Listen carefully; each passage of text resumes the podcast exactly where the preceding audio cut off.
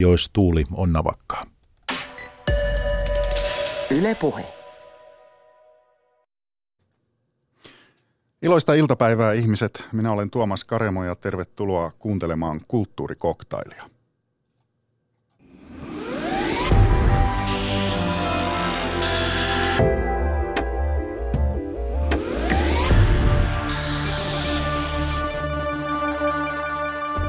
Tällä viikolla vietetään epävirallista kansainvälistä kirjaviikkoa ja siihen kuuluu kertoa, että miten menee viides lause lähinnä olevasta kirjasta sivulta 52. Ja minua lähimpänä olevassa kirjassa viides lause sivulta 52 menee näin. Menelaos oli jo suostumaisillaan ja lähettämäisillään hänet aseenkantajansa saattamana laivoille, kun Agamemnon tuli paikalle. Sanoi, ettei Trojaan ollut tultu säälimään, vaan tappamaan – ja surmasi Adrestoksen omin käsin. Ja tämä lähinnä minua oleva kirja on Homeroksen Trojan sota ja Odysseuksen harharetket, paremmin tunnettu Odysseijana. Ja tästä uudesta suomennoksesta, jota luin, siitä vastaa Paavo Kastreen. Hän kertoo kohta, että minkälainen jäbyskä tämä Odysseus-kaifari on. Ja tässä samalla tulin tietenkin nyt koukuttaneeksi erittäin hyvällä tavalla nuorimmat kuuntelijat mukaan. Ja puoli viiden jälkeen puhutaan suomalaisista taideskandaaleista ja tabuista kirjailija Matti Mäkelän kanssa sekä kerrotaan lähetyksen loppupuolella, että minkälainen voisi olla Pekka ja Pätkä homoina elokuva. Mutta aluksi hyvää iltapäivää antiikin asiantuntija Paavo Kastreen. No kiitos. Selvitetäänpä nopeasti, että millainen antiikin asiantuntija olet. Kumpaan pukeutuneena menisit tänä iltana Rautatien torilta lähijunaan ja sillä kauniaisiin, jossa asut? Odysseukselle lainattuun villisian hampaista tehtyyn kypärään vai antiikin Roomassa käytettyyn toogaan? Ehdottomasti siihen villisian hampaista tehtyyn kypärään. Minä olen nyt ollut niin paljon tekemisissä näiden Odysseuksen aikaisten aseiden kanssa, että ne on minulle läheisempiä. Sitä paitsi kukaan Suomessa ei osaa laskostaa togaa oikein. Kumman kanssa joisit korilonkeroa, Platonin vai Aristoteleen? Platonin. Miksi? No se on hauskempi. Hyvä, tämä riittää. Paavo Kastreen, sä oot saanut valmiiksi valtavan äh, suomenosurakan, eli Homeroksen Odysseian. Tämän kirjan nimi on kuitenkin Trojan sota ja Odysseuksen harharetket. Ei, ei mennä näihin nimiin, mutta äh, siis kirjojen nimiin sen ihmeemmin, mutta kuka on Odysseus? Odysseus on Homeroksen mukaan Itakan pienen saaren kuningas – joka lähti Trojan sotaan vastahakoisesti, koska hänellä oli nuori vaimo ja, ja, ja pieni lapsi, 12 laivan kanssa. Hän oli siis niitä, se oli kaikkein pienimpiä laivastoja, mitä oli, mutta hän oli siitä huolimatta eräs johtavista kreikkalaisista sotapäälliköistä sen tähden, että hän oli niin neuvokas ja niin erinomainen puhuja, että – ylipäällikkö Agamemnon sijoitti hänen asumaan ihan viereensä siellä sotaleirissä, niin että aina kun tarvittiin hyvää, hyvää puhetta, niin Odysseus sai tehdä sen. Odysseus on ollut Paavo Kastreen sun elämässäsi läsnä varsin pitkään. Olet jo 50-luvulla lukenut tämän, tämän tarinan äh, en, ensimmäistä kertaa ja nyt olet suomentanut sen. Mä kiinnostaa tietää, että minkä näköisenä nyt silmiesi edessä, jos loihdit Odysseuksen meidän eteemme, niin minkälaisena olet hänet tottunut näkemään?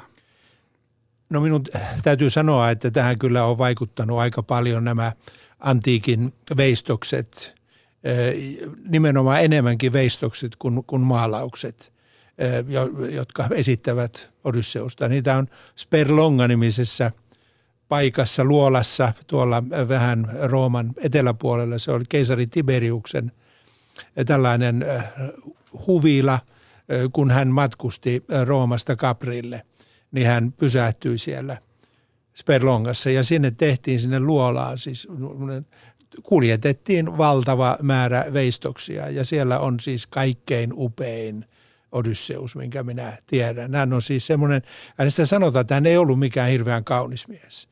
Hän oli vantera, lyhyehkö ja, ja tuota parrakas, mutta siis aivan tavattoman vetoava myös naisiin.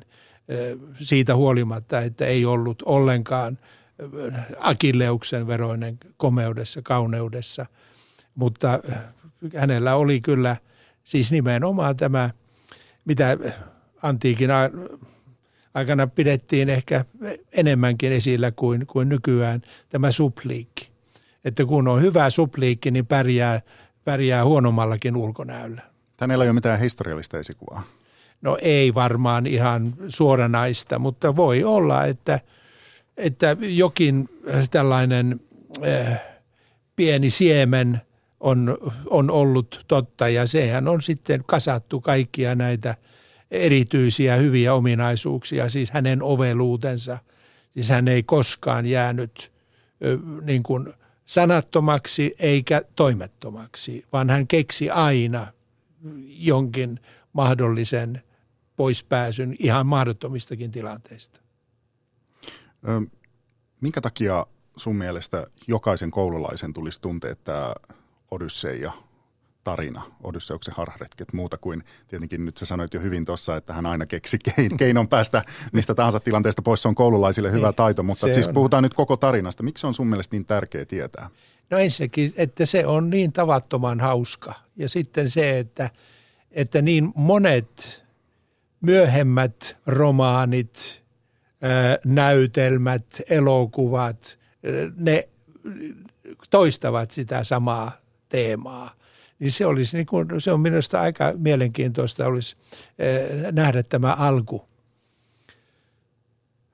vaihe kaikesta tästä kehityksestä. Että, ja, ja, ja siinä on kaikkea. Siinä on niin hirveän paljon erilaisia asioita – että varsinkin jos otetaan nämä molemmat epokset, sekä Ilias, joka kuvaa siis Trojan sotaa, että tämä Odysseia, niin, niin siinä on kyllä jokaiselle jotakin. Minä aion tässä ihan lähiaikoina puhua. Minä olen mukana semmoisessa ugrilaisessa klubissa, joka kokoontuu kerran kuussa. Minä aion puhua siellä Homeroksesta lääkäreille, sotilaille ja insinööreille – ja olisin voinut vielä, vielä monta muutakin valita. Sä sanoit tuossa, että on ihan selkeästi nähtävissä, niin kuin onkin myöhemmässä taidehistoriassa, että tätä Odysseian teemaa on toistettu ja toistettu ja toistettu. Mikä se teema on, mitä näet nyt myöhemmin tehdyissä taideteoksissa, että se on ihan selkeästi Odysseian mukaan tullut? No yksi teema. Niitä on monta. Siis voisi sanoa, että, että tämmöinen matkakertomus, se voisi olla. Ja, ja tuota, esimerkiksi Petroniuksen äh, kirjoittama Trimalkion pidot, äh, sitä koko, koko teosta, josta Trimalkion pidot on osa, sitä on sanottu, että se on yksi Odysseja äh, mukaelma, joka, jota pidetään ensimmäisenä romaanina, mitä – mitä maailman kirjallisuudessa on. Ja sitten minä olen kyllä sitä mieltä, että, että Odysseja on ennen kaikkea se on perhedraama. Siis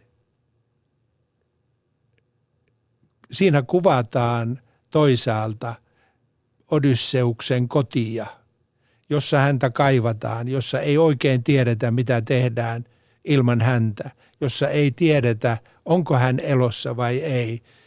Ja toisaalta kuvataan sitten Odysseusta itseään näillä mailla, vierailla mailla, jos hän ei oikein tiedä edes missä hän on. Hän ei tiedä, miten hän pääsisi takaisin kotiin. Hän koko ajan haluaa, koko ajan kaipaa perhettänsä kotiin, vaikka hänellä on siis niin uskomattomia houkutuksia siellä. Hänestä jopa kirkee ja Kalypso lupaavat tehdä hänestä kuolemattoman, jos hän jää heidän rakastajakseen sinne.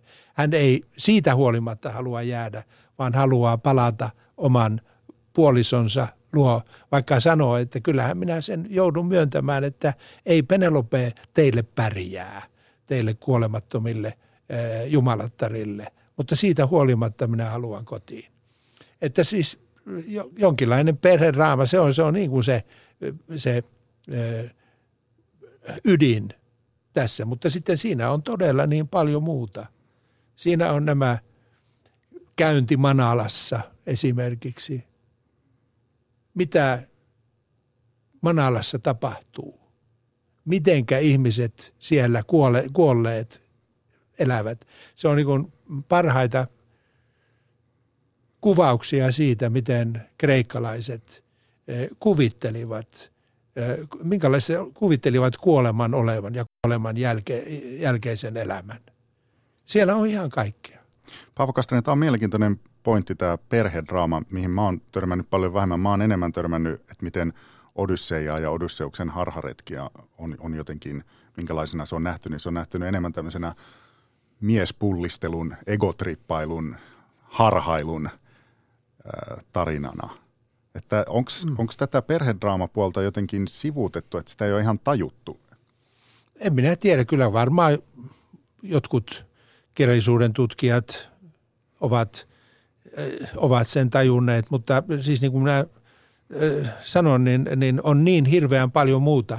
Voidaan lähteä niin, niin eri näkökannoista liikkeelle, että voi olla, että sitä ei ole niin hirveän paljon korostettu tätä. Kyllä tuo mitä sanoit tuosta pullistelusta ja muuta, niin siinähän on siis se, että näiden harharetkien taustallahan on kauppiaiden ja merimiesten kertomukset noista tuntemattomista vesistä läntisellä välimerellä, jossa, jossa kreikkalaiset olivat kyllä kulkeneet, mutta jossa, joita ei tunnettu siis kunnolla, niin kuin he tunsivat omat veteensä jokaisen saaren. Ja kun ne on, siellä vielä saaret on aika lähekkäin, niin että kun yhdeltä lähtee, niin toinen jo näkyy.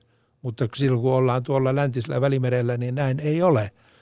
Mutta että siinä on vähän tätä merimiesten pullistelua niin kuin – silloin kun nyt modernina aikana, kun laivat vielä pysähtyivät satamissa, niin sanottiin, että merimiehellä on heila joka satamassa.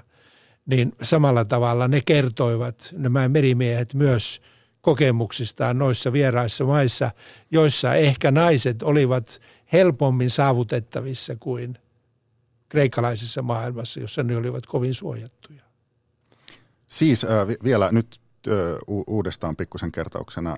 Äh, Mihin tarkoitukseen tämä Odysseja sun käsityksen mukaan on äh, alun perin äh, kerrottu ja lopulta sitten kirjoitettu?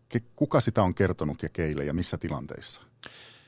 Sehän on kirjoitettu muistiin ehkä noin 700-luvulla ennen Kristusta siis, mutta se on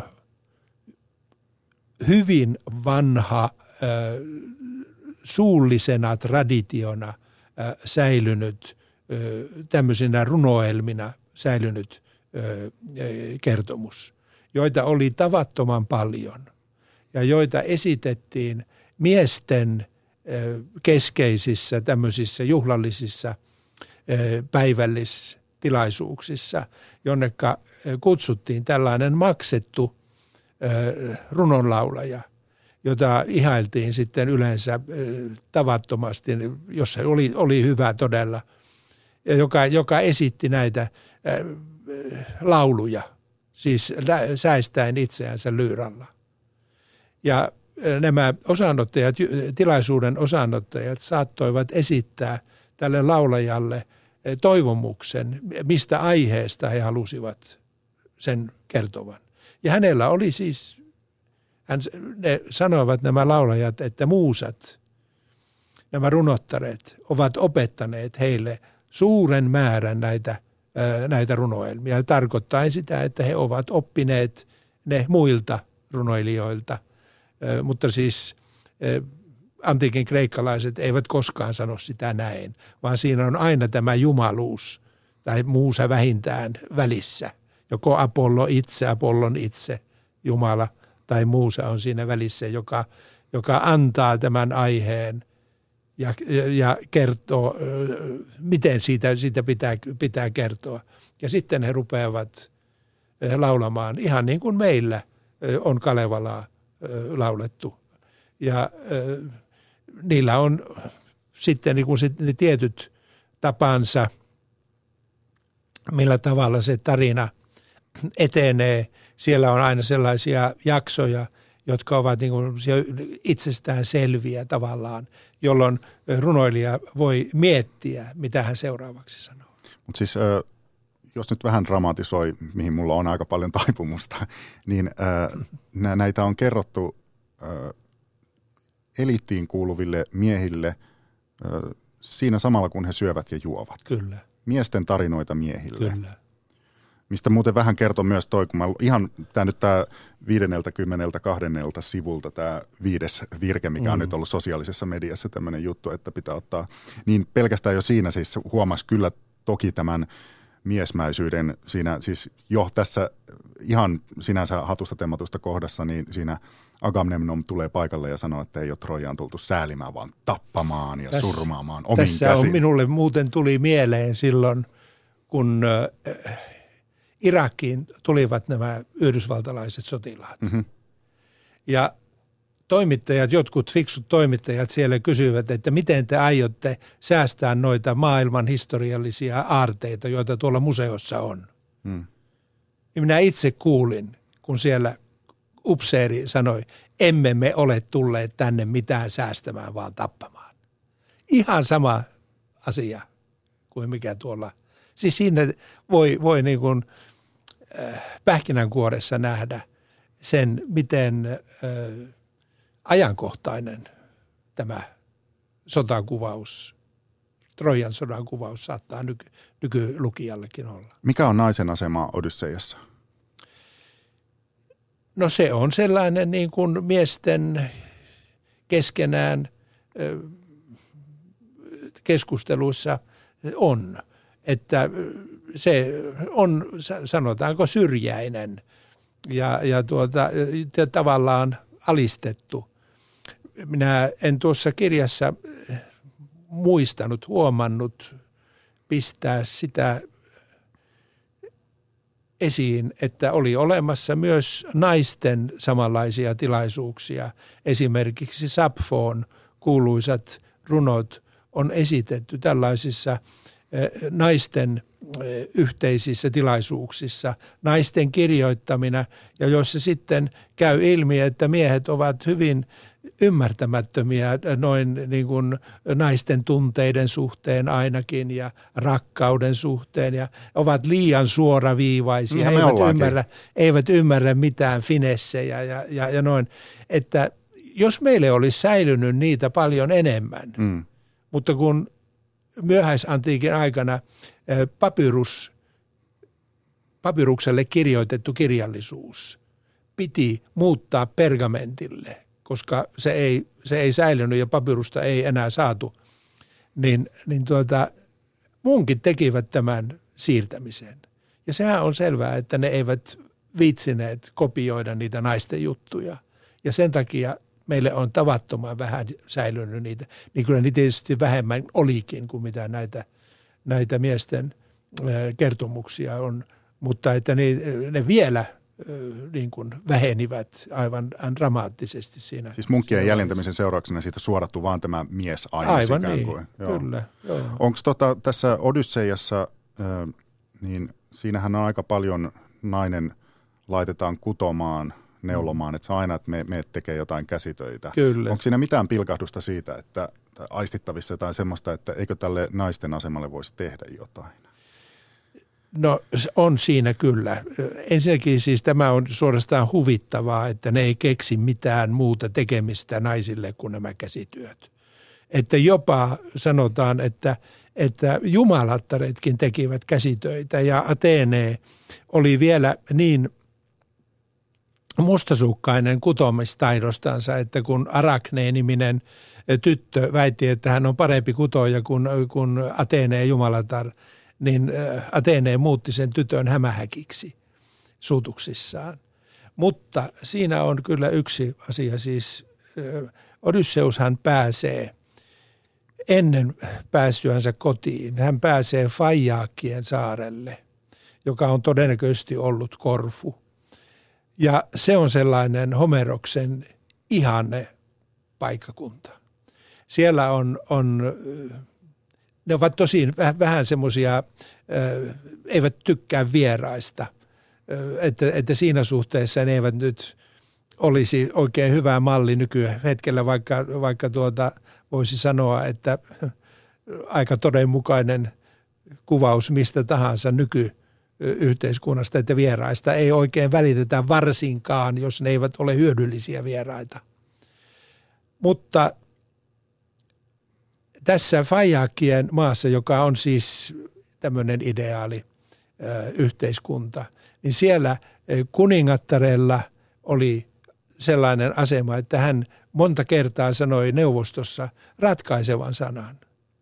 Ja hän, kun hän kulki kaupungilla, niin ihmiset kunnioittivat häntä, huusivat hänelle kehoitushuutoja ja, ja, ja kiito, osoittivat kiitollisuuttaan hänelle.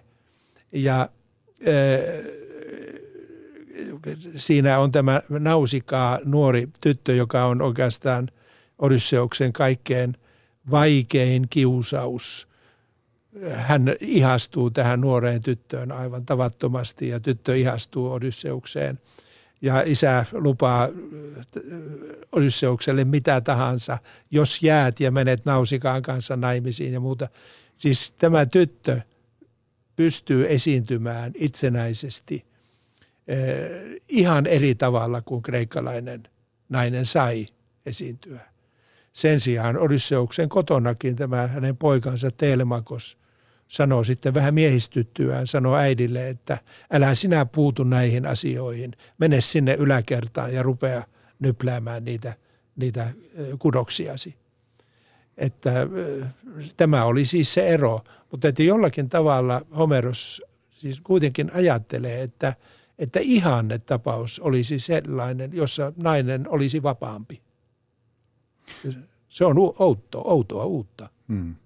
Kulttuurikoktailin vieraana on Paavo Kasterin, joka on suomentanut vastikään uudestaan Homeroksen Odysseian. Tämä on nimeltään Trojan sota ja Odysseuksen harharetket. Mikä sulla on tässä ö, kirjassa tai tässä tarinassa kaikista emotionaalisesti vaikuttavin kohta? kun mainitsit tuossa, että mä 50-luvulla jo innostuin Odysseiasta, niin se tapahtui silloin, kun Eivin Jonssonin eh, Rantojen tyrskyt, Strendernas Svall, ilmestyi. Jonssonhan sai eh, Nobelin palkinnon muun muassa tästä näin. Ja se on siis vapaasti kerrottu Odysseia. Siis hyvin paljon lähempänä – tuota, alkuperäistä Odysseiaa kuin Joycein Ulysses, jossa pitää olla siis todella perillä asioista, että huomaa sen yhteyden. Tässä se tarina kulkee niin kuin ihan, ihan samoja reittejä. Ja siinä nimenomaan tämä, kun Odysseus saapuu sinne Fajakien saarelle – mikä ja, siinä on niin vaikuttava? Ja tapaa tämän nuoren tytön, joka on palvelijattariensa kanssa pesemässä pyykkiä siellä rannalla. Odysseus on hirveän näköinen. Hän on monta päivää ollut ö, jonkun puukappaleen varassa meressä. Hän on siis suolan peittämä, alaston, kauhean, kauhean näköinen, ruokkoamaton. Ja tämä tyttö – kuitenkin ymmärtää, että tämä ei ole ihan tyhmä, mahdoton mies. Jaksaa kuunnella, mitä se sanoo.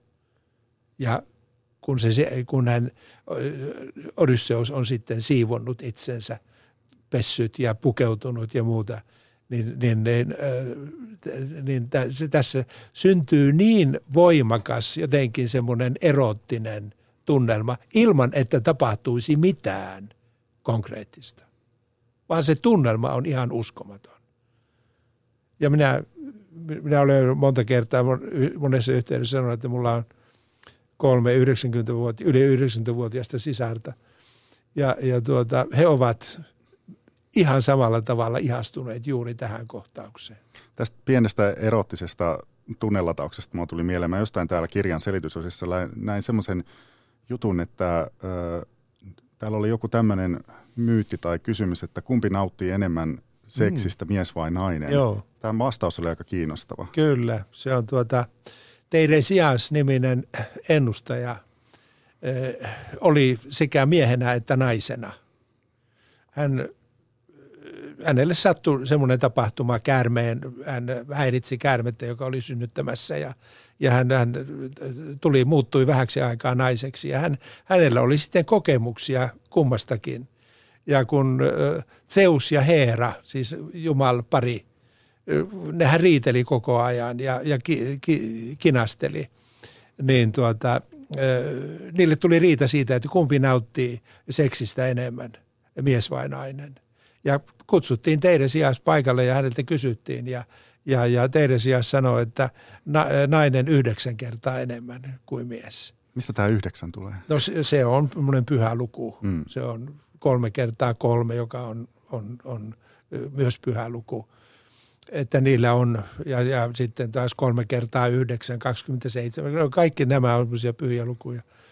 Joo, että tuota, näin on. Ja, ja Heera suuttui tästä. En tiedä miksi. Hän suuttui tästä ja teki Teiresiasta sokean. Mutta Zeus taas antoi hänelle sitten taidon ymmärtää lintujen puhetta. Me ollaan nyt harkoitu tätä Odysseiaa hirveän monesta suunnasta. On sotaa, perhedraamaa, erotiikkaakin, kaikenlaista. Mistä Paavo Kastanen sun mielestä se pohjimmiltaan siellä syvässä ytimessä kertoo?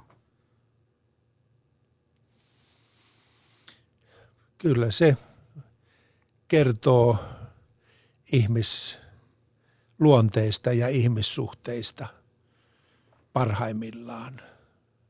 Että Siis Odysseus on jonkinlainen kaikista vioistaan huolimatta. Hän on jonkinlainen ihanne ihminen ja tämä hänen, hänen kaipauksensa siihen, sinne omaan kotiin, omaan perheen keskuuteen, niin kyllä se on minusta kunnioitettava tavoite. Onko muuten tämä Odysseia-kertomus Homeroksen nimiin laitettu, niin onko tämä tässä vuosisatojen aikana herättänyt jonkunlaista kohua ää, siinä, että siinä olisi jotain tabuja rikottu tai olisi sensuroitu jotain tai suhtaudut jotenkin hirveän nihkeästi sillä, että ei näin voi sanoa, näin ei voi ajatella. On, kyllä siis äh, kun lukee nämä molemmat epoksit, sekä Ilian että Odysseia, niin kyllä ihmettelee, miten kauheita ne jumalat ovat. Miten Homeros kuvaa jumalia. Ja kun niillä ei ollut arkkipiispaa, joka olisi pahentunut Jumalan pilkasta – niin Xenofanes-niminen filosofi pahentui ja, ja, ja sanoi, että, että se on, se on törkeätä, miten Homerus kuvaa Jumalia, että siitähän nyt voisi kuka tahansa suuttua ja, ja, ja panna pahaksensa. Että se oli kyllä jonkinlainen skandaali. Kiitoksia kovasti haastattelusta Homeroksen Odysseian suomentaja, uuden suomennoksen tekijä Paavo Kastreen.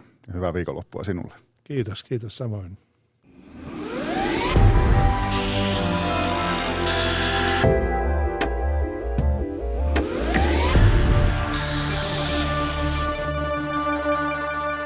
Ja mennään antiikin taideskandaaleista ja kohuista vähän tuoreempiin kohuihin. Nyt asiaa suomalaisista taideskandaaleista. Huomenna Joensuun yliopistossa väittelee Kirjailija Matti Mäkelä ja tämän hänen väitöskirjansa nimi on Kun häpeästä tuli kunniaa ja provokaatio alaotsikoltaan näkökulmia tabuja rikkovaan taiteeseen. Hyvää iltapäivää Matti Mäkelä. Iltapäivää. Mihin taidekohuja tarvitaan? No, taide, ne tavalla, niissä on montakin merkitystä, mutta, ja niiden merkitys on vaihdellut tietysti tässä, tässäkin ajanjaksossa, mikä mikä tuota, ne, mitä minä tutkin, mutta voi sanoa, että lähtökohtaisesti niitä kohuja tämän, tämän periodin alkuvaiheessa, esimerkiksi Salaman juhannustansseissa ja niin poispäin, niin niitä leimasi tällainen uusien todellisuuden alueiden haltuunotto. Siinä tapauksessa juurettomien kaupunkiin muuttaneiden maalaisten, kunnes se vähitellen sitten näiden 50 vuoden kuluessa, mitä minä olen tätä asiaa tutkinut, niin – se on muuttunut yhä enemmän sitten äh, tai, sekä taiteilijoiden strategiaksi että myöskin äh, vastaanoton tavallaan tällaiseksi itsetarkoitukselliseksi kohuksi, jota, jolla, jo, jota siis ylläpidetään ja jolla taiteilijat pyrkivät saamaan itseään esille ja jolla vastaanotto pyrkii tekemään kohuutisia. Eli kohti tietynlaista tyhjentymistä ja itsetarkoituksellisuutta tässä meidän maassamme on äh, taidekohuissa menty. Vielä ennen kuin mennään näihin itse kohuihin ö, tarkemmin, niin miksi Matti Mäkelä halusi tutkia tabuja rikkovaa taidetta. Toisin sanoen, kun mä kysyin aluksi, että äh, mihin taidekohuja tarvitaan, niin mihin taidekohuja käsittelevää väitöskirjaa tarvitaan? No tämä mun väitöskirja lähti, lähti tuota, tavallaan äh, Sademaksekostisesta romaanista, jonka itse kirjoitin vuonna 2006, eli rakkausromaani, mutta sitten aika pian, se oli yksi lähtökohta sitten, mutta aika pian alkoi näkyä siis tässä eurooppalaisessa tällaisessa hengen ilmastossa tämä ääri-islamilainen, islamilaisen ja sitten eurooppala, länsi-eurooppalaisen tai länsimaisen, voi sanoa laajasti, niin tuollainen kulttuurinen vastakkaisasettelu, jossa vastakkain oli, olivat siis toisaalta nämä ääri-islamilaiset arvot ja toisaalta sitten tällainen modernisaation arvokehys, jossa länsimaailma toimii.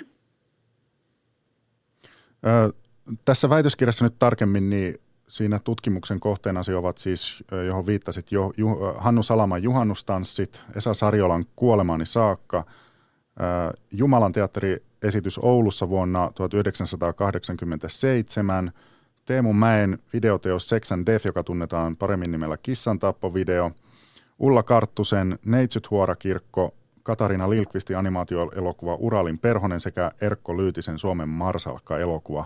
Mikä Matti Mäkelä näistä on sun mielestä kaikista eniten tabuja rikkonut taideteos? No, sanotaan näin, että, että tuota, nämä eivät ole niin kuin sillä tavalla tasasuhtaisia, että niitä suoraan voisi vertailla, mutta totta kai siis voidaan ajatella, että Saama juhannustanssit on eh, tietyllä koko tämän ajattelutavan lähtökohta ja siihen nämä monet myöhe, myöhemmät tekijätkin äh, tuota, äh, rinnastavat omia töitään, mutta, mutta kyllä mä nostaisin siis niiden lisäksi tuota, tämän sarjolla ja sitten myöskin Teemu Mäen, koska se oli sillä tavalla mielenkiintoinen, että siinä ikään kuin kaksi tällaista ideologiaa tai kaksi, kaksi tuota ajattelutapaa törmäsivät yhteen ilman, että niin kuin tekijä saattoi sitä edes etukäteen ymmärtää. Millä tavalla ne löivät yhteen? No kun, jos ajatellaan että tätä jatkumaa sillä tavoin, että, että tämä moderni eurooppalainen näkökulma oli ihan selkeä ja, ja tuota yksiselitteinen salamalla. Sitten Sarjola pyrki sitä, sitä tota, ää, niin kuin rikkomaan 80-luvun hengessä. Niin, niin Teemu Mäki myöskin yritti puolustaa modernisaation arvoja, eli ihmisten, ihmisten niin, niin sanotusti hyvää elämää ja, ja tota, tuollaista vapaata elämää ja niin poispäin. Ja myöskin sitä, että he elävät rakenteellisen väkivallan alaisuudessa ja tappoi siinä yhteydessä kissan sen merkkinä, että on myös tällaista tarkoituksetonta väkivaltaa. No samaan aikaan oli tullut toinen uusi arvo, modernisaation arvo – ja se oli eläinten oikeudet ja eläinten oikeudet lajinmukaiseen elämään ja, ja hyvään kuolemaan ja niin poispäin. Ja nämä arvot törmäsivät vastakkain, siis ikään kuin sanotaan kaksi edisty, niin sanottua edistyksellistä arvoa törmäsivät vastakkain Teemu Mäen teoksessa. Ja sitten tässä Teemu Mäen teoksessa tietenkin on myös mielenkiintoista se, että se silloin 80-luvun lopussa, mutta sitten kun tämä on ollut kohu, joka on tullut myös 90-luvun lopussa ja 2000-luvulla, niin siinä sitten ihmiset ovat pystyneet ö, osallistumaan tähän ensimmäistä kertaa ö, isoin joukoin internetin ö, avulla. Joka... Joo, tää, tää, juuri tämä 50 vuotta, että tässä tarkastelen, sisältää monta tällaista muutosta ja yksi niistä on tämä – julkisuuden rakennemuutos, eli toisin sanoen sen ehkä konkreettisen esimerkki oli juuri tämä internetin tulo, jolloin häpeästä ei enää tullut kunniaa ja, ja sitten sen jälkeen tuota, asiat menevät eteenpäin, vaan Teemu Mäki oli oikeastaan ensimmäinen taiteilija, jonka kohdalla tämä, tämä kiista tuota, taiteen sisältä katsoa, myönteinen suhtautuminen – ja sitten taiteen ulkoa ihmisten uusista arvoista katsova suhtautuminen asettuvat vastakkain ja sen mahdollisti juuri siis internet. Eli suuret joukot ihmiset saa samalla tavalla kuin salamalla, salamalla puoluelehdistö pystyi ikään kuin ilmaisemaan mielipiteensä, niin, ja se oli silloin laaja puoluelehdistö, niin samalla tavalla tämä vastaanotto, nämä sanan vapauden alustat, jos käytetään tällaista modernia ilmaisua, ne tulivat uudestaan käyttöön tässä Teemumäen kohun yhteydessä, tarkemmin sanottuna toisen kohun yhteydessä, eli vuonna 2004. Tästä sun väitöskirjan nimestä, tämä väitöskirjasi siis tarkastetaan huomenna Joensuun yliopistossa, niin mä en tajua tätä nimeä edelleenkään, vaikka mä oon tässä sua kuunnellut ja tätä lukenut. Siis kun häpeästä tuli kunniaa ja provokaatio, mitä tarkoitat tällä? Mä tarkoitan sillä sitä, että tabuja rikkova taiteilijahan tekee tietyllä tavalla yhteisön edessä häpeällisen teon. Siis tabu tarkoittaa, että sinä rikot jotakin sellaista, joka on yhteisön silmissä kunniallista. Okei, sen, sen, sen jälkeen kun taideteos on julkaistu, se äh, ikään kuin puhkaisee jotakin, jolloin se vähitellen muuttuu kunniaksi. Tyyppierimerkki tässä nyt on tietenkin salama. Ja se, sitten tämä sana provokaatio tarkoittaa sitä, että vähitellen kun tätä systeemiä taiteilijat käyttivät myöhempinä aikoina, niin se alkoi muuttua siis provokatiiviseksi. Se on esimerkiksi tämän, tämän tuota, Satsin viimeiset teokset, tai nämä Suomen Marsalkka ja niin pois, ja Katariina Lilkvistin Uralin Perhonen, niin nehän ovat selkeästi provokaatioita, joidenka tiedettiin jo ennen kuin niitä äh, julkaistiin olevan provokaatioita, jotka oli suunnattu ihan tiettyä joukkoa vasten ja muutenkin provokaatio siis nousi ihan keskeiseksi vastaanottavaksi ja tekotavaksi myös. Niin sä kirjoitat tässä väikkärissasi, että lehdistö muuttuu kyyniseksi provokaatioita kohtaan. Lopulta myös Yle ryhtyy itse tuottamaan provokaatioita. Tällä hetkellä jo lukijat ja varsinkin he tuottavat provokaatioita. Eli sä näet tämän hyvin tämmöisenä mekaanisena jo. No siis voi hyvin kuvitella, että näitä jotakin viimeisiä tapauksia, mitä nyt on ollut esimerkiksi tämä tota, kansa, kansan nimeltään Alaston mummo ja niin poispäin, joka, joka siinä Helsingin keskustassa jonkun aikaa oli, niin kyllähän sitä on vaikea olla käsittämättä minä muuta, muuta, muuna kuin tietyllä tavalla jo rakennettuna provokaationa. Eli, eli kyllä tämä on niin kuin, tämä vastaanottokoneisto on tämä provokaatio niin kuin pesiytynyt samalla tavalla kuin siihen on pesiytynyt esimerkiksi tämä motiivi. Ei ennen taiteilijalta kysytty, että miksi sinä teet tuota työtäsi. Nykyään ensimmäinen oletus ja varsin, varsinkin nettioletus on se, että taiteilija, jaha, sinä teet tätä työtä sen takia sen takia ja sen takia. Ja sitten seuraa pitkä rivi epäilyttäviä ö, oletuksia kyseenalaisista motivaatioista. No eikö tuossa nyt tule vähän jo yleistettyä? Meneekö se oikeasti noin? Joo. Näiden, tämä, näiden töiden perusteella, mitä tässä on, niin, niin tota, näin voi yleistäen sanoa. Siis mä korostan sitä tietenkin, että totta kai tässä on, jokaisessa työssä on omat kuvionsa, mutta kyllä se yleissuuntaus tässä, tässä julkisuuden rakennemuutoksessa on tämä ikään kuin matka kohti provokaatio. No Matti Mäkelä, minkälaisena sä näet tämän ajan nyt Suomessa, että onko enää taidekohuille ylipäänsä tilaa? Onko kaikki nyt jotenkin ironisoitu ja, ja jollain tavalla pilkattu ja pilattu? No tuo viimeinen sana on väärä tuo pilattu, mutta pilkattu sen sijaan on aika lähellä oikeaa, mutta en näe niin. Vaan tuossa, tuossa tota, tämän lukemisen kuluessa alkoi yhä selkeämmin tämän modernisaatiokehityksen äh, eräs sivutuote, eli tämä poliittinen korrektius nousta esiin. Ja poliittinen korrektius tarkoittaa sitä, että jos sinä pilkkaat äh, modernisaation keskeisiä arvoja, yksilöllisyyttä, äh, sananvapautta, tasa-arvoa ja niin poispäin, niin sinä syyllistyt poliittisen korrektiuden rikkomiseen. Ja on aivan selvä, että tässä suhteessa meidän aikamme on huomattavasti vähemmän vapaamielinen kuin, kuin va, vaikkapa nyt ne ajat, jolloin esimerkiksi Veikko Huominen kirjoitteli näitä, näitä tuota, lyhyitä erikoisiaan, tai vaikkapa Nabokov kirjoitti Lolitansa ja niin poispäin, niin on ihan selvä, että helppo kohde tabujen rikkomiselle on kohdistaa rikkominen helppo ja mun mielestä ihan tarpeellinenkin kohde poliittiseen korrektiuteen ja sen tiettyihin ääriilmiöihin. Matti Mäkelä vielä lopuksi. Sun väitöskirjasi tarkastetaan huomenna ö, lauantaina Joensuussa.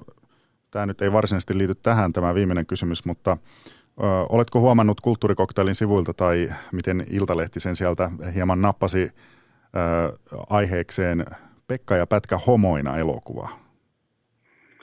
Joo, toki olen huomannut, että tämä, on, tämä on Onko se, mielestä... täyttääkö, se, täyttääkö se taidekohun kriteerit?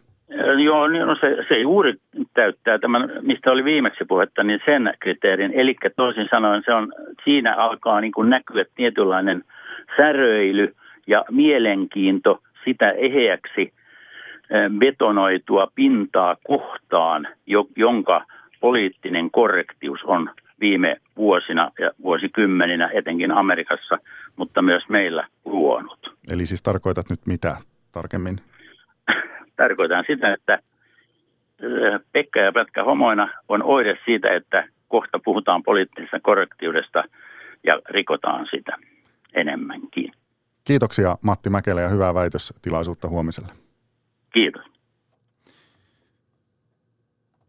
Ja kulttuurikoktailissa jatketaan. Täällä on mulla vieraina rakkaat kollegani Teemu Laaksonen ja Anu Heikkinen.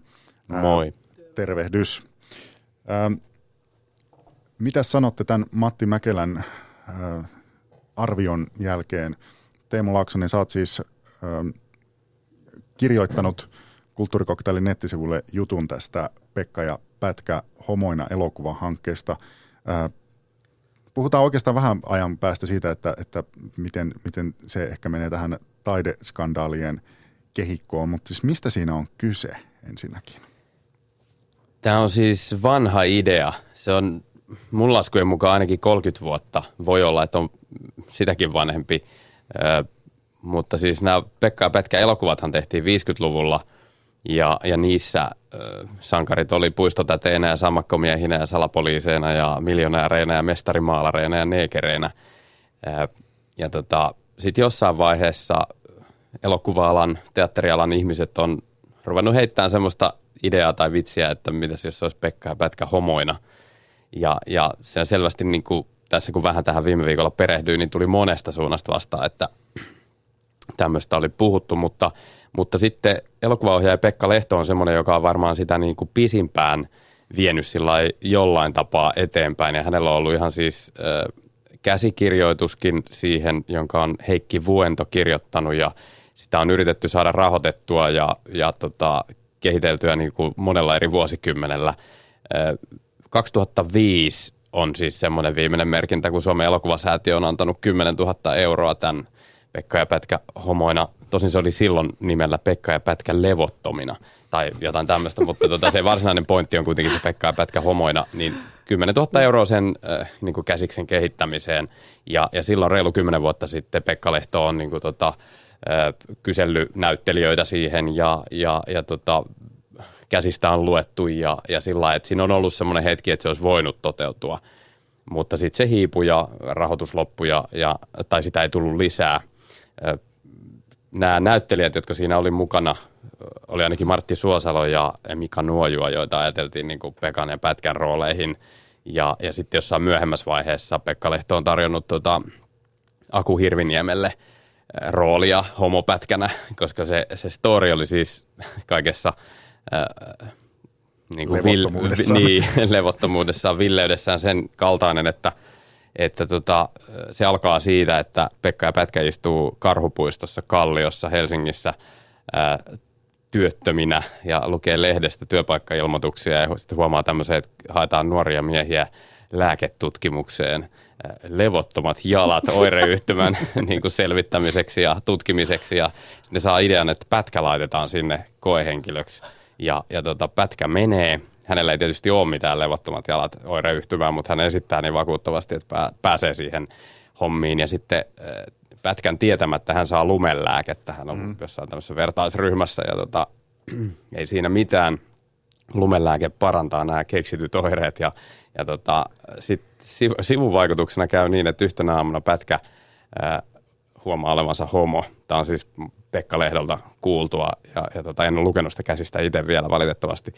Mutta tota, ja sitten hän, se Lehdon idea on se, että tämä tavallaan paljastaa niin kuin pätkän homofobian. Eli, eli hän alkaa niin kuin kuvitella olevansa homo ja käyttäytyä kaikkien niin kuin homokliseiden mukaan ja tota, syyttää lääkeyhtiötä tämmöisestä niin kuin kemiallisesta homoudesta, joka hänen on tartutettu. Ja tällä niin kuin sitten tietyllä tavalla niin kuin överiksi lyönnillä Lehto ja Vuento on omien sanojensa mukaan ainakin niin halunnut käsitellä homofobiaa ja, ja purkaa sitä. Ja, ja tota, mä vähän kyselin tietysti että mitä siinä, mitä siinä muuta. No idea on kuitenkin seurata lähinnä tätä, että miten, miten siinä prosessissa Pekalle ja Pätkälle käy. No Pätkä siis on ilmeisesti homofobinen homo ja, ja tota, Pekka taas on niin kuin, aluksi vähän pihalla, mutta sitten alkaa innostua jotenkin siitä niin kuin ho- homomaailmasta ja, ja tota, sitten kun ne pätkän oireet alkaa hiipua, niin Pekka, Pekka alkaa vähän niin kuin jarrutella ja, ja tota, on silleen, että ei nyt, ei nyt kuitenkaan, että tämä homo, elämä homonahan on itse asiassa aika, aika kiehtovaa. Siis löysikö hän muuten itsensä, itsestään homon? Selvisikö se tästä käsikirjoituksesta? Pekka. Niin. No, kun hän innostui nyt tästä. No ilmeisesti ainakin semmoisen puolen niin okay. itsestään no. vähäksi aikaa. Ja Justiinakin on tässä, mutta hän ei ole Justiina, vaan Justine. Toi on ihan paras. Tätä ranskalainen, ranskalaistyyppinen nainen, jota ohjaaja Pekka Lehto kuvaili sillä, että semmoinen Helena Lindgren-mäinen, tosi tyylikäs, kaunis, moderni nainen, niin kuin punavuoren hipsteri. Mutta sitten ja erotuksena niin kuin Justiinasta, joka heilu kauliman kanssa ja komensi näitä Pekkaa Pätkää, niin, niin Justinilla on tota dildo kädessä tai dildo. Dildo, jolla hän pätkii näitä poikia päähän silloin, kun ne kikattelee jollekin homojutuille. Ää, niin kuin me. niin. Mm. Mutta toihan on, an... ihan, toihan niin. ihan mahtava siis niin kuin hulvattomuudessaan toi käsikirjoitus. Et, mutta se, että jos jollakin olisi ollut kamera tässä matkan varrella, jolla hän olisi taltioinut tätä prosessia – niin, niin siinä olisi jotain Sitä, todella kiinnostavaa. Sitä, mitä on suunniteltu, niin, koska, koska sähän kerroit, että, että tässä on ollut jotain lukuharjoituksia, että tästä on päästy jo niin kuin, mm, siis lukuharjoituksiin asti. Niin sitten, kun, jos tätä olisi niin kuin dokumentoitu ja tätä olisi niin kuin seurattu, niin tässä, siinä, olisi, siinä olisi todella niin kuin kiinnostava. Anu, miltä tämä kuulosti sun mielestä nyt, kun tuossa äh, ennen äh, tätä, niin Matti Mäkelän kanssa puhuttiin, a, aika ehkä ylätasolla puhuttiin äh, taidekohuista, skandaaleista ja niiden – roolista meillä suomalaisessa kulttuurissa, niin miten sä koit nyt tämän, miten Teemu on kertonut tätä, että minkälainen tästä elokuvasta piti tulla ja tämä aihe, niin minkälaisena, minkälaiset taidekohun mahdollisuudet näet tässä? Niin, että jos se olisi toteutettu. Niin. No, niin kyllä, siinä, kyllä siinä varmasti tulisi keskustelua. Siinä, ja tietenkin se, että kuka sitä rupeaa rahoittamaan. Että jos Yle olisi siinä rahoittajana, niin ihan taatusti siinä se, se nostattaisi vielä niitä kierroksia. Että miksi, miksi rahaa laitetaan tähän. Ähm, eli tässä olisi niin kuin mahdollisuudet siihen. Mutta mut jotenkin itse ajattelen sitä, että niin kuin, ähm, et, et jotenkin ei, ei niin kuin tämän perusteella ei vielä kovin isoa kohua saa, mutta et jos, se, jos se toteutettaisiin ja jos siinä olisi niin kuin Yle mukana, niin varmasti siinä tulisi eri tahoja, jotka tota, ähm, varmasti siis monia, monia mielipiteitä tästä, että oh, miksi tämä pitää niin. tehdä ja, ja vielä vero, verovaroin ohjaaja Pekka Lehdon mukaan tässä sitten tämmöisestä muutamista niin kuin lupaavammista hetkistä huolimatta, niin se iso kuva on se, että, että sekä rahoittajat että, että tota, lehdon tulkinnan mukaan myös näyttelijät on vähän niin kuin kavahtanut kuitenkin tätä, että se varsinkin rahoittajiin hän kohdistaa syytöksen, että ollaan vähän niin kuin liian turvallisella alueella ja, ja ei todellakaan uskalleta rakentaa sitä provokaatiota, niin kuin Mäkelä sanoi, että, että no näyttelijöistä mä, mä sitten soitin tota Martti Suosalalle ja Mika Nuojualle ja Aku Hirviniemelle – No siitä on sen verran aikaa, että ne, ei nyt, he eivät muistaneet ihan tarkalleen, mutta esimerkiksi Suosalo sanoi, että hän on kyllä ollut lukemassa sitä tekstiä ja, ja, ja tota, Pekka Lehdon meininki on aina hauska, mutta tämä käsis oli ehkä vähän niin kuin keskeneräinen hänen mielestään. Ja tota, Mika Nuojuakin muisteli olleensa jossain tilaisuudessa ehkä, mutta että se, silleen se ei ole mennyt vielä pitkälle. Mun mielestä ei ole niin kuin täytä sillä tavalla kohun niin kuin kunnon taidekohun tota, edellytyksiä tai ehtoja vielä, ainakaan vielä, koska siis että se edellyttäisi musta, että se on tehty ja sen näkisi niin kuin kymmenet, sadat tuhannet ihmiset ja sitten voisi tulla kohu. Mutta tuossa on kiinnostavaa on siis se, että että niin kuin, mitä siinä kavahdetaan? Kavahdetaanko siinä sitä, että nyt otetaan käsittelyyn joku tällaiset niin klassiset hahmot kuin Pekka ja Pätkä? Onko siinä joku tämmöinen, että niitä ei saa ikään kuin, äh, niin kuin tällä tavalla repostella? Vai, vai mikä siinä on se, että mitä, mitä siinä niin kuin pelätään? Että se, se ei ole ehkä mulle vielä niin kuin auennut nyt, mitä, mitä on seurannut näitä kommentteja. Niin se, ja kun me tietysti kukaan ei ole nähty sitä käsikirjoitusta, niin on vaikea sanoa, että voihan se olla, että joku rahoittaja ei ole niin kuin kavahtanut sitä sen takia, että siinä nyt niin kuin pilkataan tai tehdään jotain niin kuin, epäkorrektia, vaan voihan se olla, että ei ole tykännyt siitä käsikirjoituksesta. Mm. Sekin on ihan niin kuin oikein mahdollisuus. Niin juuri näin, eli tässä on vähän tämmöistä Mut, rakennettuakin homofobisuutta ehkä. Sanon vain nopeasti sen, että ne kommentit, mitä sen mun artikkelin perään on tullut, niin, niin siellä on aika, just aika monta, jotka on ollut sitä mieltä, että tässä häpäistään niin kuin, just sitä vanhaa. Mm ja onko lupaa ja saako nyt tällaista tehdä ja kohta meillä on tuntematon sotilas, jossa vaan homostellaan. Ja tämmöisiä kommentteja, niin mä taas ajattelen itse niin päin, että, että se, että joku haluaa tehdä Pekka ja Pätkä hahmoilla niin kuin uuden 2016 tai 2010-luvun niin kuin version, jossa ne olisi vaikka homoja – niin sehän on tavallaan kunnianosoitus niille. Ja silleen, että ne on niin, niin kuin ikonisia hahmoja et, ja niin mahtava se tavallaan pitkä ja pätkä ja hölmö ja fiksu ja, ja tämä, niin että sillä niin kuin parivaljakolla voi niin kuin käsitellä melkein mitä vaan asiaa. Ja, ja silleen, että jos joku haluaa niitä käyttää, niin sehän ei mun mielestä häpäise niitä vaan päinvastoin. Mm. Mm. Sehän nostaa ikään kuin ne niin kuin uuteen eloon ja siis päivittää ne tähän päivään. Että se olisi niin kuin hyvin Sit, toteutettuna erittäin kiinnostavaa. Sitä mä mietin kanssa tässä. Tämä nyt on enemmän tekninen kysymys, mutta jos nyt kerran on niin, että, että koetaan näin, että se on kovinta, mitä Pekka ja Pätkä voi tehdä, että ne ovat vaikka sammakkomiehinä. Että niin. siihen, siihen, se raja älä, siihen siinä on raja. Ja että, että tota, homoseksuaalisuus tähän liitettynä on liikaa. Niin tuli vaan mieleen myös sitten se, että, että kun tässä on vaikka Porissa nyt tehty tämä Rauni Reposaarelainen elokuva ilman elokuvasäätiön rahoitusta. Mm. Täysin nollabudjetilla. Pitkä leffa, joka on nyt tullut. Samurai. Samurai Rauni mm. Reposaarelainen, anteeksi. Niin tota, eikö tätäkin voisi harkita, että tehtäisiin sitten jotenkin joukkorahoituksella. Niin, Että tarvitsi sitä mm. jäädä aina murehtimaan sitä, haukkumaan niitä rahoittajia, kun se nyt varmaan aika hyvin on tiedossa, että minkälaisia juttuja mahdollisesti sitten tuetaan.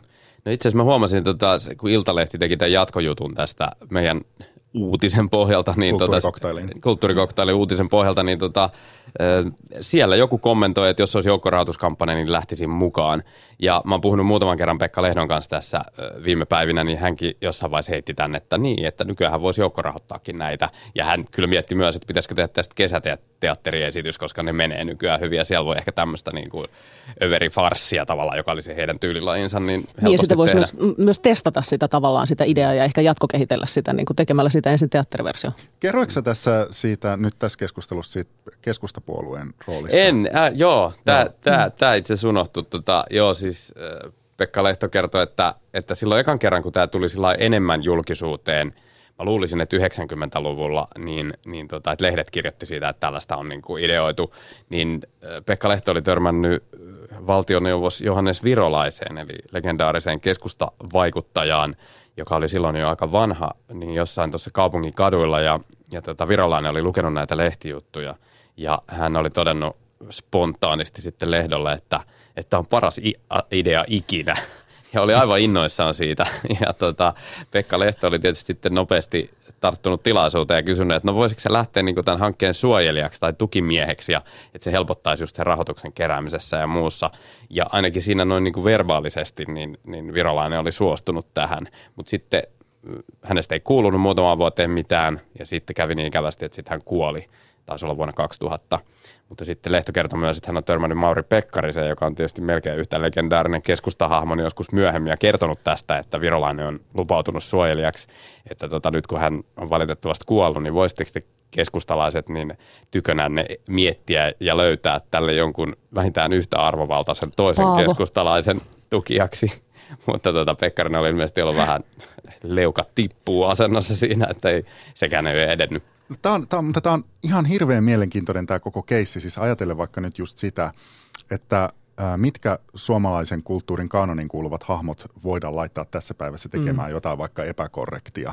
Ja että minkä takia vaikka ää, meille, okei okay, ihan eri, eri maasta, eri kulttuurista tuleva sarjakuvahahmo Tintti, niin sehän on meille aika monelle sarjakuvaharrastajille tuttu, että hän se, seikkailee parodiaversioissa nimellä Hintti ja homoilee vuoristossa ja – näin poispäin. Minkä takia näihin Pekka ja Pätkään ei saa ikään kuin koskea. Tai siis mä en tiedä, onko näin. Niin, Mutta ei se- ainakaan nyt semmoisia... Le- niin. Se pitäisi testata. Niin, Sitä niinpä. me ei oikeastaan Niin. tiedetä. Ja koska Niin. kyllähän tollekin olisi varmaan siis, jos suojelija haetaan, niin mä luulen, että, että varmasti niin kuin, niin kuin tulijoita olisi. Ainakin Seta varmaan voisi lähteä sitä tukemaan. Niin, ja sitten Oliko siis tässä luulta- se harkittu sanaleikki? Tulijoita olisi. Niin, se- seta, setä. Tätä oli ihan kyllä, kyllä freudilainen lipsahdus. Okay. Tota, mutta niin, siis se pitää sanoa, että, että Lehto kertoo luettaneensa ainakin jonkun käsikirjoitusversion Setalla. Joo. Ja Seta oli sanonut, että, eh, että oli tämmöisiä syytöksiä homojen pilkkaamisesta, niin mm, tota, Lehdon mukaan setalaiset oli nauranut, että mitä, että kuka sellaista väittää, että he ei kokenut sitä. Mm. Et tietysti tässä on niinku se, että et onhan voi tehdä hyvin tai huonosti, tyylikkäästi, tyylittömästi, eh, hyvällä tavalla överisti tai huonolla tavalla överisti. Et se on hirveän vaikea arvioida ennen kuin se näkee, millainen se on niin kuin de facto. Että et, et voi ihan hyvin esittää jotain varauksia, että pilkataanko tässä homoja. Mutta jos ei se ole tekijöiden tarkoitus ja jos se käsikirjoitus ei vie siihen suuntaan näin, niin Mikä teillä olisi muuten Teemu ja Anu niin semmoinen dream team esittämään Pekka ja Pätkää homoina? No olisi kyllä ihan kiva nähdä su, äh, tota, Suosalo ja Nuojua, joilla on siis pitkä tämmöinen niin kuin äh, komiikkahistoria. Kiviä taskussa näytelmä on pyörinyt varmaan mitä kymmenen vuotta tai kuinka kauan. Mutta kyllä siis itse asiassa se Aku Hirviniemi homopätkänäkin olisi mm. ihan kiinnostava. Mä, ko- mä komppaisin kyllä kanssen kanssa. Ja miksi, miksei siis vaikka Peter Frantzen? Niin. Ja Juha Muje. Niin. Ketkä on parhaat koomikot? Tämä muuten voi, tässä pitäisi ehdottomasti laittaa tota, yleisö, laaja yleisökysely. Mm. Niin. Ei muuta Oikeastaan, kuin, no, niin. sitten laitetaan. niin. Ei muuta kuin viestiä tulemaan. Ja tästä olisi kiva kyllä tehdä joku demo tai joku kokeilla niin kuin joidenkin mm, vaikka nuorien fiksujen näyttelijöiden kanssa, että mitä ne saisi aikaan. Koska kyllähän tässä jotain on, koska, koska tähän on niin kuin palattu ja, ja monet on palannut tässä vuosien mittaan. Kiitoksia kovasti tästä Pekka ja Pätkä homoina syvällisestä keskustelusta. Ei muuta kuin nyt Justiin heiluttamaan dildoa. Ole hyvä. Hyvää viikonloppua kaikille. Samoin. Just niin. Justin.